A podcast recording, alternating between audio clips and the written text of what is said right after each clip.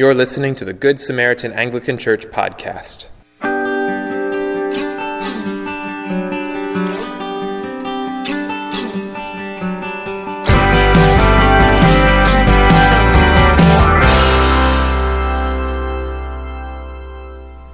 The following sermon was recorded on January 20th, 2019. A reading from the book of Isaiah. For Zion's sake I will not keep silent, and for Jerusalem's sake I will not be quiet, until her righteousness goes forth as brightness, and her salvation as a burning torch. The nations shall see your righteousness, and all the kings your glory. And you shall be called by a new name that the mouth of the Lord will give. You shall be a crown of beauty in the hand of the Lord, and a royal diadem in the hand of your God. You shall no more be termed forsaken and your land shall no more be termed desolate, but you shall be called, My delight is in her, and your land married. For the Lord delights in you, and your land shall be married. For as a young man marries a young woman, so shall your sons marry you. And as the bridegroom rejoices over the bride, so shall your God rejoice over you. The word of the Lord. Thanks be to God. In the name of the Father, and the Son, and the Holy Spirit. Amen. Now, I grew up in Pittsburgh. I lived most of my life to this point in Pittsburgh, and so I'm a transplant to, to North Florida. But I want to tell you a little about the city of Pittsburgh. Pittsburgh uh, was known for the longest time, and actually still today, as a steel town. You may know that the, the football team in Pittsburgh is called the Steelers. And it's because Pittsburgh is a steel town. That was its industry uh, for most of the 20th century. There were lots of steel mills, and these lots of steel mills were coal fired and they created lots of pollution. There was so much pollution in the city of Pittsburgh, in fact, that, uh, that when men would go to work, and I'm not talking about the men who worked in the steel mills, I'm talking about the men who went to the office buildings in the, the high rise towers in Pittsburgh they used to have detachable collars, like I wear a detachable collar. They would wear theirs the other way and, and have a tie. They would take an extra collar with them because they'd have to change it at lunchtime because it had gotten so dirty. This was just standard practice in Pittsburgh. That's how polluted the city of Pittsburgh was. And the rivers all became polluted and toxic. And when rivers become polluted and toxic, a lot of wildlife starts to disappear because wildlife needs rivers that are you know fresh. And so the, the fish went away. Uh, the fish started growing three heads. Well maybe not three heads but you know what i mean. It was not uh, a place you want to go swimming. Even today uh, for people who have grown up in pittsburgh we see people go swimming in the river and we say i wouldn't do that if i were you. It was a dirty place. But then in the 1980s something happened. Steel from other countries started to become drastically cheaper than American made steel. And because of that, the steel mills in Pittsburgh started to close, and people started to lose their jobs. And so, on top of the dirt and filth of the city of Pittsburgh, it became also a depressed place where people couldn't find work and where people were in a lot of trouble financially. And that's how a lot of people remember and think of Pittsburgh even today as a depressed, dirty, former steel town. But that's not what Pittsburgh is today. I'm happy to tell you. It has changed a lot over the last 20 years. Today it's clean, its industries have shifted, and its economy is thriving and growing. In recent years, Pittsburgh has been ranked near the top on a number of lists of best places in America to live. And pretty remarkable, in, in the last few years, bald eagles, which had long since departed because they eat fish from rivers and there were no more fish in the rivers, the bald eagles have started coming back to Pittsburgh and nesting in various places. Pittsburgh is a changed city. It's a very different place than it was 50 or 60 years ago. Isaiah, in our passage today, describes the nation of Israel in, in terms very similar to the way that people used to think of Pittsburgh forsaken and desolate forsaken and desolate. The term forsaken has to do with the exile of God's people to Babylon. God had promised his people this land, this land on the Mediterranean, this land of Canaan. It was a beautiful land, it was a thriving land, and it belongs to them. But because of their wickedness, God sent them away for a time. God sent them to exile in Babylon. And so, because of that, the people who had this identity as God's people, a special people, set apart, God's chosen people, on a land that God Himself had given them, they felt forsaken. They felt abandoned. They felt lost. They felt desolate. And so these are the terms Isaiah uses to talk about Israel in this passage. He says they are desolate, and he says they are forsaken. Their cities were destroyed, their people were killed, and their hope was lost. But these outward signs, these things that you could observe, were actually indications of the spiritual state of Israel. Because these people were wayward. They ran after other gods, and they had forsaken the Lord. And so the Lord had forsaken them. Their exile in Babylon didn't just happen, it was a consequence for their sin. It was a consequence for the fact that they had run away from God and that they were no longer following Him.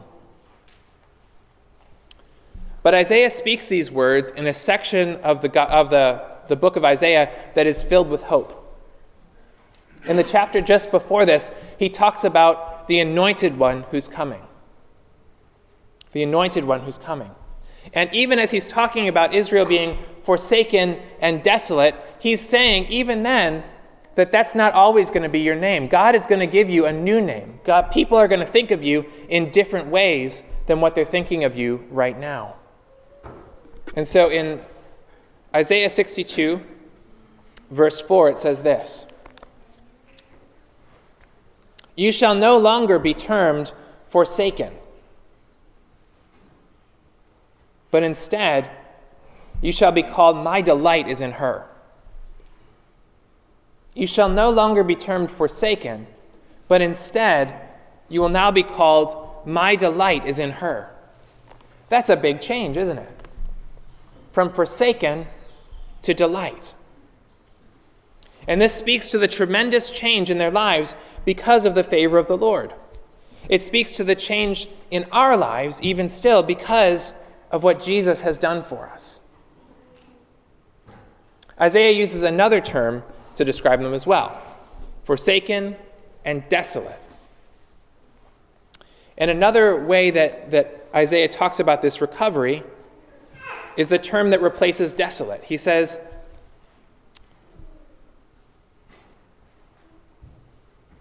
You shall no longer be called desolate, but your land shall now be called married. You shall no longer be called desolate, but your land shall now be called married. And then in verse 62 5, he says this As a young man marries a young woman, so shall your sons marry you. And as the bridegroom rejoices over the bride, so shall your God rejoice over you. If you're married, I want you to just think back to your wedding day for a moment. And if you're the man in that relationship, think back to watching your wife walk down the aisle. Carrie and I were married almost 14 years ago, and she will tell you that I cried for about three days in the context of our wedding. It started a couple days before, and I cried right through our wedding. I could barely say my vows because I was so overcome with joy. I was rejoicing over my bride, and I still am today. I rejoice over you. I love you, honey. That is how God rejoices over us and over his people, Israel, in the Old Testament. You will no longer be termed desolate, but instead you will be called married. And as a young man rejoices over his bride, so the Lord will rejoice over you. This is the same exuberance that the Lord has when he looks upon his people, when he looks upon each one of us. Now, in the Gospel of John that we read today, we see that Jesus' very first miracle, as recorded in the Gospel of John, is at this wedding in Cana of Galilee.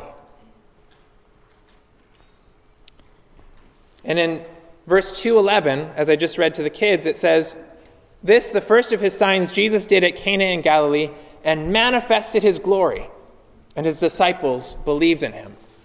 We talked about this word manifested a few weeks ago on the Feast of the Epiphany, and it means an appearing, a revealing, a making known what has been hidden. And this is why this wedding at Cana story has often been associated with Epiphany. Epiphany was originally uh, three celebrations all wrapped into one. There was so much to celebrate, you didn't know what to celebrate. And so it was the visit of the wise men, it was the baptism of Jesus that we celebrated last week, it was the wedding at Cana, and it was the transfiguration, which we'll talk about at the end of the season of Epiphany, where Jesus' likeness is changed and he shines with all of his glory. So all four of these used to be a part of the Feast of the Epiphany. Now we just celebrate the wise men on the Feast of the Epiphany, but all the rest of them are still in the context of this season. These are stories that reveal more of who Jesus is. That he's not just a man, but that he is in fact God himself.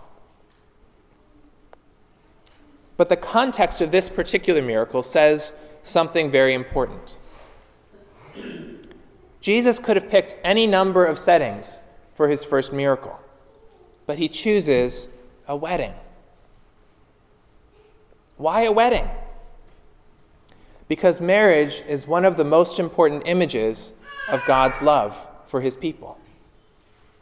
We see it all throughout the scriptures. It's sprinkled in every couple of chapters. Well, maybe every couple of books anyway.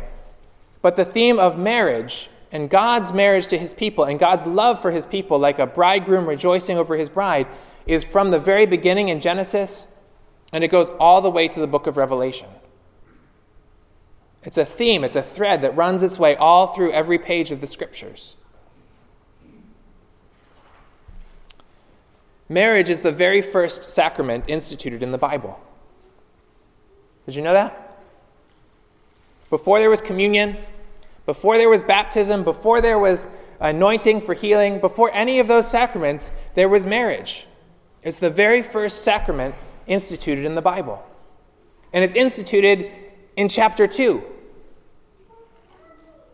almost the very beginning. It begins when God brings Adam and Eve together and he proclaims the words that are found in Genesis 2:24. Therefore a man shall leave his father and his mother and hold fast to his wife, and the two shall become one flesh. Therefore, a man shall leave his father and mother and hold fast to his wife, and the two shall become one flesh. That's the institution of the sacrament of marriage. God says it right from the very beginning. This is what marriage is going to look like man and woman united together in a special way that can't be described in any other way than that the two become one flesh. In the Anglican marriage rite, when we have a wedding, it starts with a, an introduction that I say is the priest as we prepare people to understand what's about to take place in this wedding that's about to happen. And part of that introductory paragraph says Almighty God established the bond and covenant of marriage in creation as a sign of the mystical union between Christ and his church. Our Lord Jesus Christ adorned this manner of life by his presence at the first miracle at the wedding in Cana of Galilee. And it is commended by Scripture to be held in honor among all people. What this is saying in our marriage rite, every time a couple gets married, we're remembering all the way back to Genesis. We're remembering this wedding at Cana in Galilee where Jesus does his first miracle.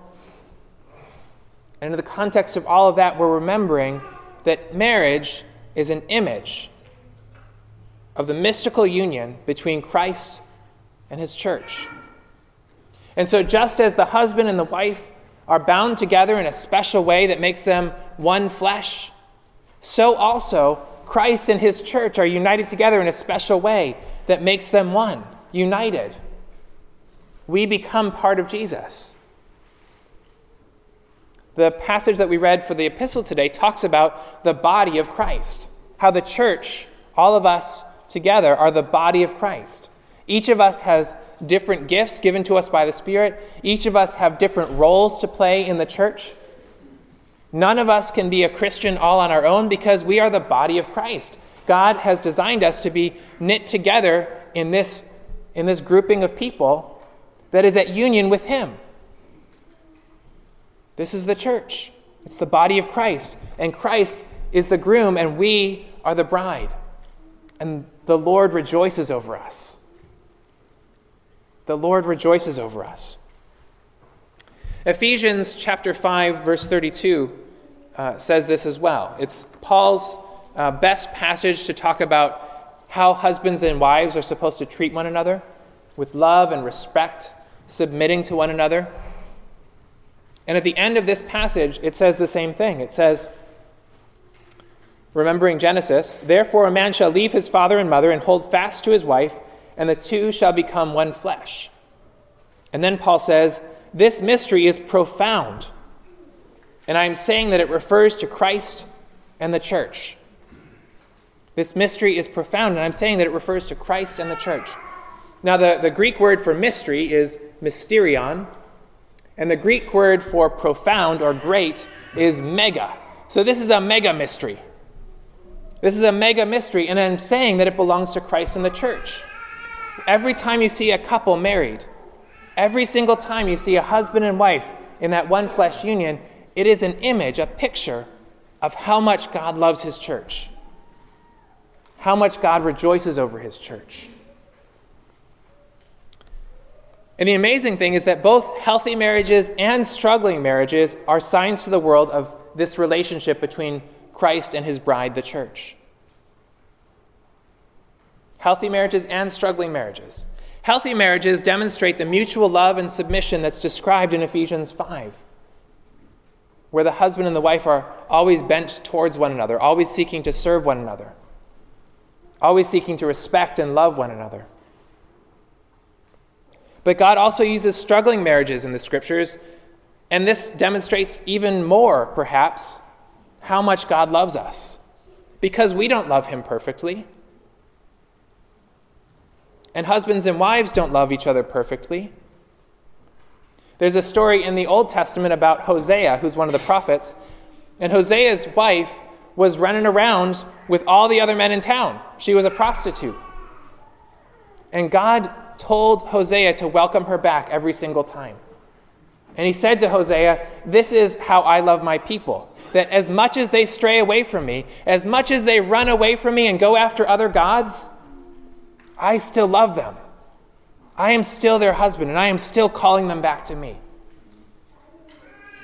And so, every Christian marriage, whether it's a, a healthy marriage or whether it's a struggling marriage, every marriage demonstrates this love that Christ has for his church, that Christ has for all of us. I want you to look at the cover of your bulletin, and we have it up here as well. Um, this is an icon that was uh, painted recently or written recently. We talk about writing icons, not painting icons. And the name of this is uh, it's from Italy. It's called Icono Mysterio Grande. Icono Mysterio Grande. And it's intended to talk about this passage from Ephesians, Ephesians chapter 5. And so I just want you to look at it either on your bulletins or on the screen, either way. Notice first what's at the bottom of the image you see a man and a woman, a husband and a wife. Maybe it's Adam and Eve, maybe it's any old couple, maybe it's you and your spouse. But you see a husband and wife, and what is their posture towards one another? They're bending towards one another. But look at their eyes now. Are their eyes gazing at one another? No, they're bent towards one another, but their eyes are gazing outward. Because marriage is not supposed to be an inward thing, it's supposed to be an outward thing. There's a special bond between the husband and wife. They're bent towards one another, they're at union with one another, but their marriage is intended to be an outward thing to draw others in. Not into the marriage relationship itself, but into the love of that marriage. And so we see this in the way that God brings out of marriage children, both familial children, but also spiritual children. Because when you think about your marriage, you need to think about your marriage as a little church, a little representation of the church in your home.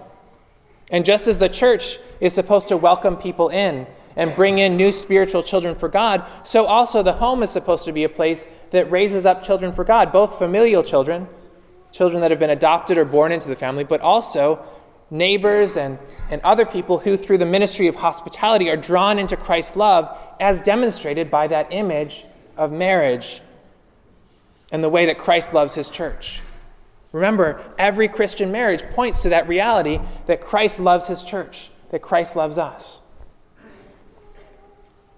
And then notice just above the husband and wife, you'll see an image of a dove. Who remembers what a dove stands for? The Holy Spirit. And so this, this couple is not in this on their own. This marriage is not just between two parties, it's actually between three parties. There's the husband and the wife and the Holy Spirit who is uniting them together. Because you can't do marriage on your own, it's too hard. There's too many struggles, there's too many rough patches, there's too many things that might draw you apart from one another, but the Holy Spirit is binding you together, drawing you back to each other, and drawing you up into the love that God has for you.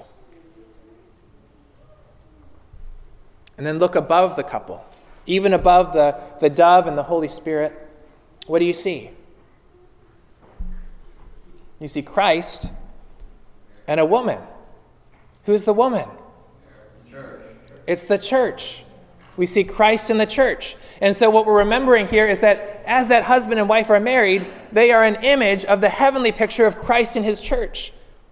The whole of Scriptures is going to end with a wedding banquet. Who's getting married? Christ and his church, the bride of Christ. We will all be drawn up into heaven. We will all be at this marriage banquet, not as guests, but as the bride. All of us together as the bride of Christ, drawn into the love of Jesus for his church.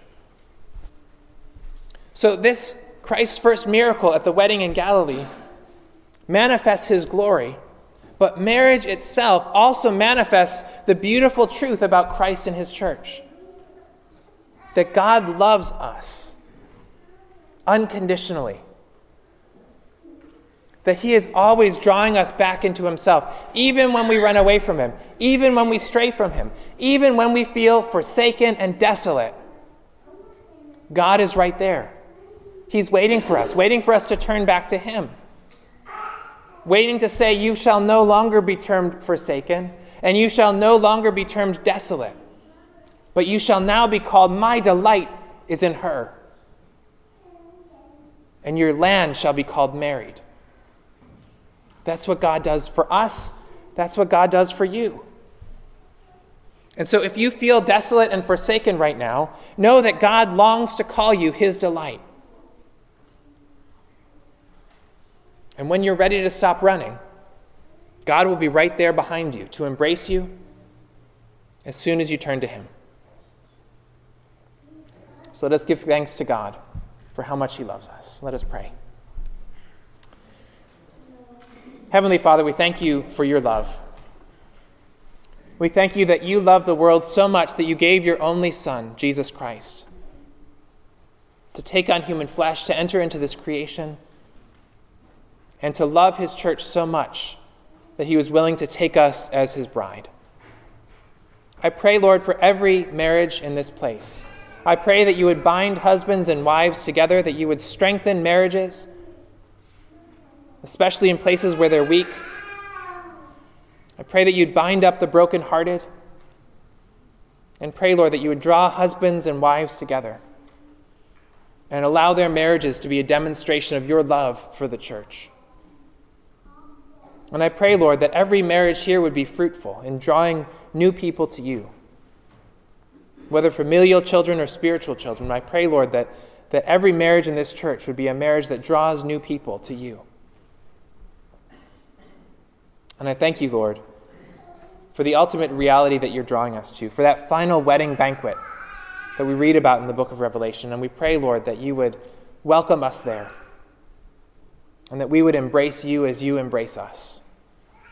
Help us to stop running from you and help us to run to you instead. In the name of the Father, and the Son, and the Holy Spirit. Amen. Amen. This has been a production of Good Samaritan Anglican Church in Middleburg, Florida. For more sermons, sermon notes, and information about our congregation, please visit www.goodsamaritananglican.org/sermons. If this podcast has been helpful to you, please subscribe and leave us a review with your favorite podcast player. Thank you for listening. God bless you.